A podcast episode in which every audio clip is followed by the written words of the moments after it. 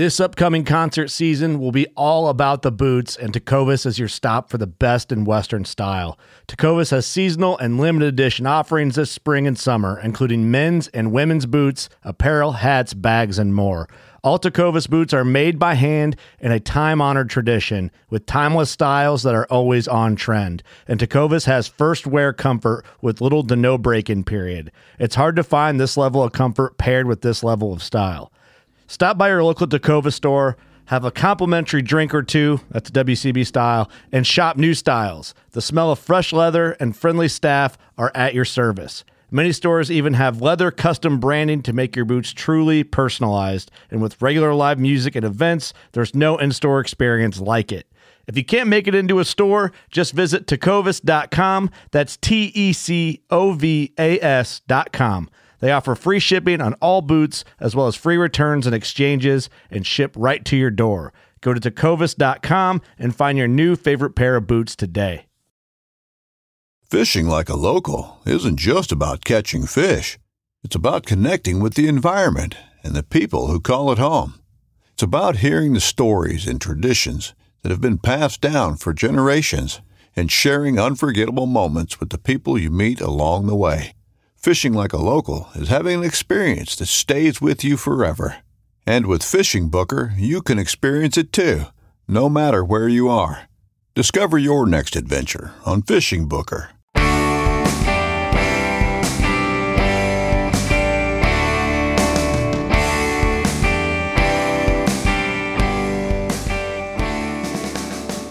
Hey guys, welcome to the New Hunter's Guide, the podcast dedicated to helping new hunters get started and helping active hunters learn new things.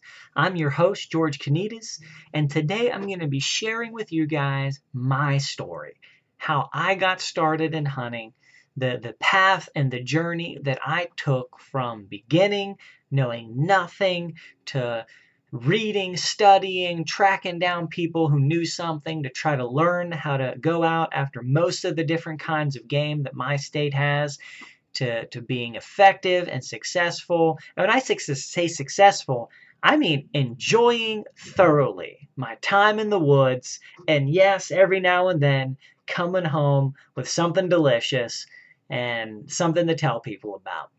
So let's go ahead and jump right in. I've talked about this some in previous episodes, but I got started, I was almost 30.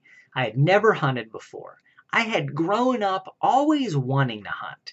I sort of just had this desire ever from since I was a little kid, but just never had an opportunity. Nobody in my family hunted. I didn't know of anyone in my extensive family that hunted. I had some friends in grade school that hunted, but never had any opportunity, any invitation, anything to try to get me over the hump. I did have one advantage, though, and that is that I did grow up with firearms. When I was a teenager, my parents took me for firearm safety training. I had handgun safety training. I had rifle safety training. And I actually had some practice doing competition style training with some of the local rifle teams and at a club that we went to. So I did grow up with that advantage where I had some training shooting. I had some safety training. I was a decent shot under, the circumstances that we practiced in. So I had that going for me. I wasn't intimidated by the idea of using a firearm or taking one into the woods. In fact, I thought it would be, a lot of fun to train and practice and then go into the woods and try to use those skills to help me hunting. But in terms of how do you start hunting, I knew nothing. And I was sitting at work one day. I tell this story often. I was sitting at work at the office, 4 painted walls and a computer monitor after, years of doing that every day. And I realized, okay, I'm either at home, inside, I go to work, I'm inside, I go to church, I'm inside, I go to the store, I'm inside, I go and visit family, I'm inside, I'm always inside. And it was springtime. It was beautiful out. I'd driven to work. It was sunny. And I'm sitting there in this office, and I just had this revelation. I need to go outside more. I need to be outside. I just need to have a reason, though, to take me out there, because I'm just not going to just get up and go hiking. I wish I had that motivation. I wish that was a draw for me, but I'd done some hiking. You know, I enjoyed it, but it didn't motivate me enough to get up and do it. There was something about, you know, with hunting, there are seasons, there's opening day, there's decision points that sort of help draw you into it. So I knew that I wanted to start hunting. I didn't know what to do, and that just sort of percolated for a while. And I just was slowly building up, you know, that idea in the back of my mind over the course of a couple weeks and months. And I started going down the lists of, you know, trying to justify to myself this new hobby. Now, at the time, I had no hobbies, not one hobby. I had a family. We were looking at having a child, but I had no hobbies. I was very thankful for everything in my life, good job, good family, good church, but I did not literally have a single hobby, not one piece of recreation. So I was like, all right, how do I justify the time? How do I justify the expense? How do I justify the energy? And I was just trying to build my own motivation up. And for me, it came down to a couple different things. Number one, I sort of always wanted to do it. I just, ever since I was a kid, it was something I always wanted to do, but was never able to. Number two, my church is in a rural area. A lot of people in my church hunt. And I just felt like, you know what, this would be a great point of fellowship, something else that I can talk to people about, that I can have fellowship around. It would be helpful. It would be enjoyable. So I like that aspect of it. Number three, we were getting ready to start a family. And, you know, growing up, I did a couple different sports. I played ball when I was a kid. I played basketball. I played hockey. You know, my parents would come to my games. I had a great relationship with my parents, but I didn't notice until later in life that I didn't really have any shared pursuits with my parents, specifically my dad. You know, we'd go out in the driveway and we'd play catch, and, you know, we might do some things. We might go out to the store or whatever. We spent time together and it was good, and I don't have one regret, period. But we didn't have any shared pursuits. There wasn't anything that we sort of sat down and planned and strategized over and set aside time to go do and get excited about. And I was sitting there thinking about it. And I was like, what am I going to do with my son? I was like, I need something that I can have that with. I just wanted to have that with my son. I felt like, you know what, if I got started in this now, by the time he grows up, I should, one, be good at it.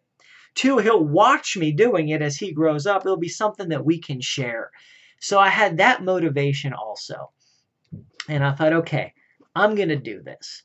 I'm going to find a way. And I talked to some friends and I figured out you got to take a hunter safety course. So, all right, how do you do that? So I did some research and I found a place nearby. And I had a friend that was willing to go too. He thought about doing it, wanted to take the class. So he was going to do it. And actually, he ended up bailing out like a month before. He had something else come up, wasn't able to go. So I talked to another one of my friends, and he was sort of in a similar boat. He thought, okay, I'll go with you. I'll do it too. So he actually came, thank God, because I don't think I would have done it by myself. At that point, I didn't have enough motivation. So we went and took our hunter safety course, and we did it. And we sat through the day, and we took the exam, and we passed and got our card, and I went and got my first hunting license.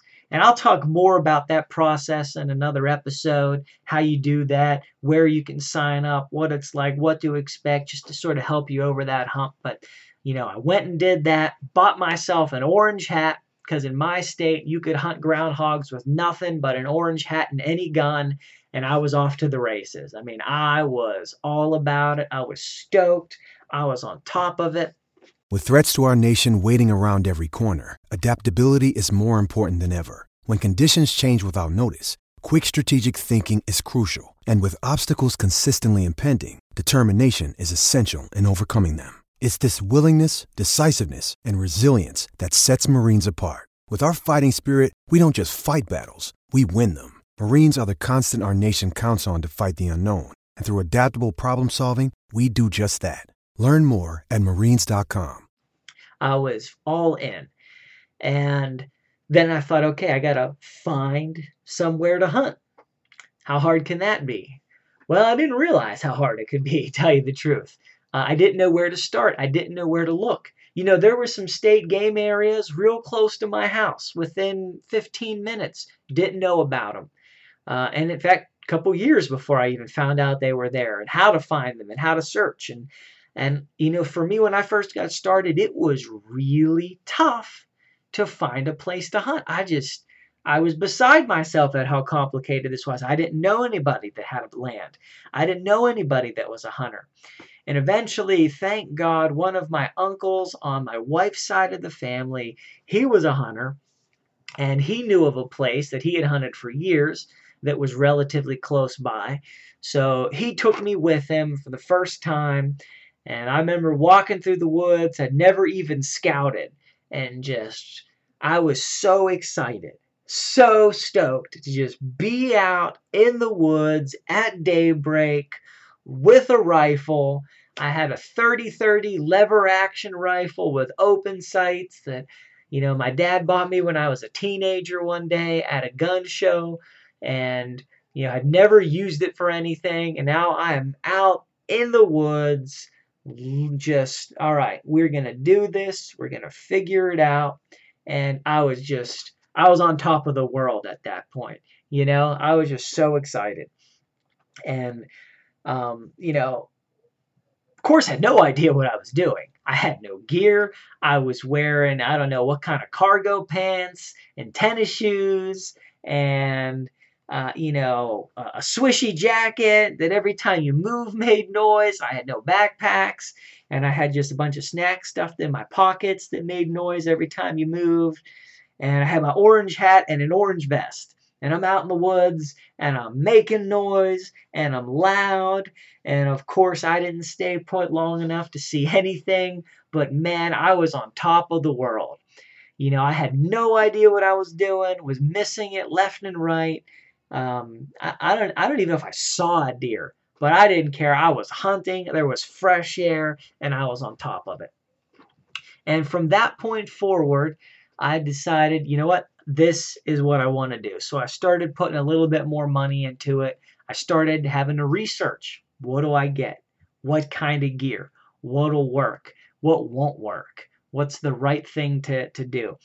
And I made a lot of mistakes, and I'm going to talk about that as we go. But I mean, it was awesome, and I was all about it. And I'll never forget, you know, I got nothing that first season. Didn't care either. I was just so happy to be out.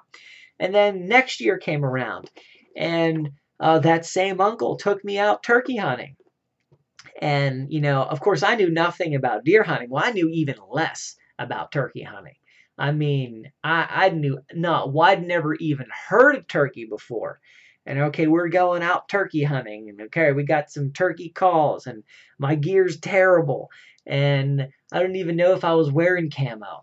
And I got this shotgun that is useless beyond 30 yards and jams after the first shot. But I didn't care, man. I was out in the woods, and I'll never forget. First day out, hearing a turkey. And I was like, I am hooked.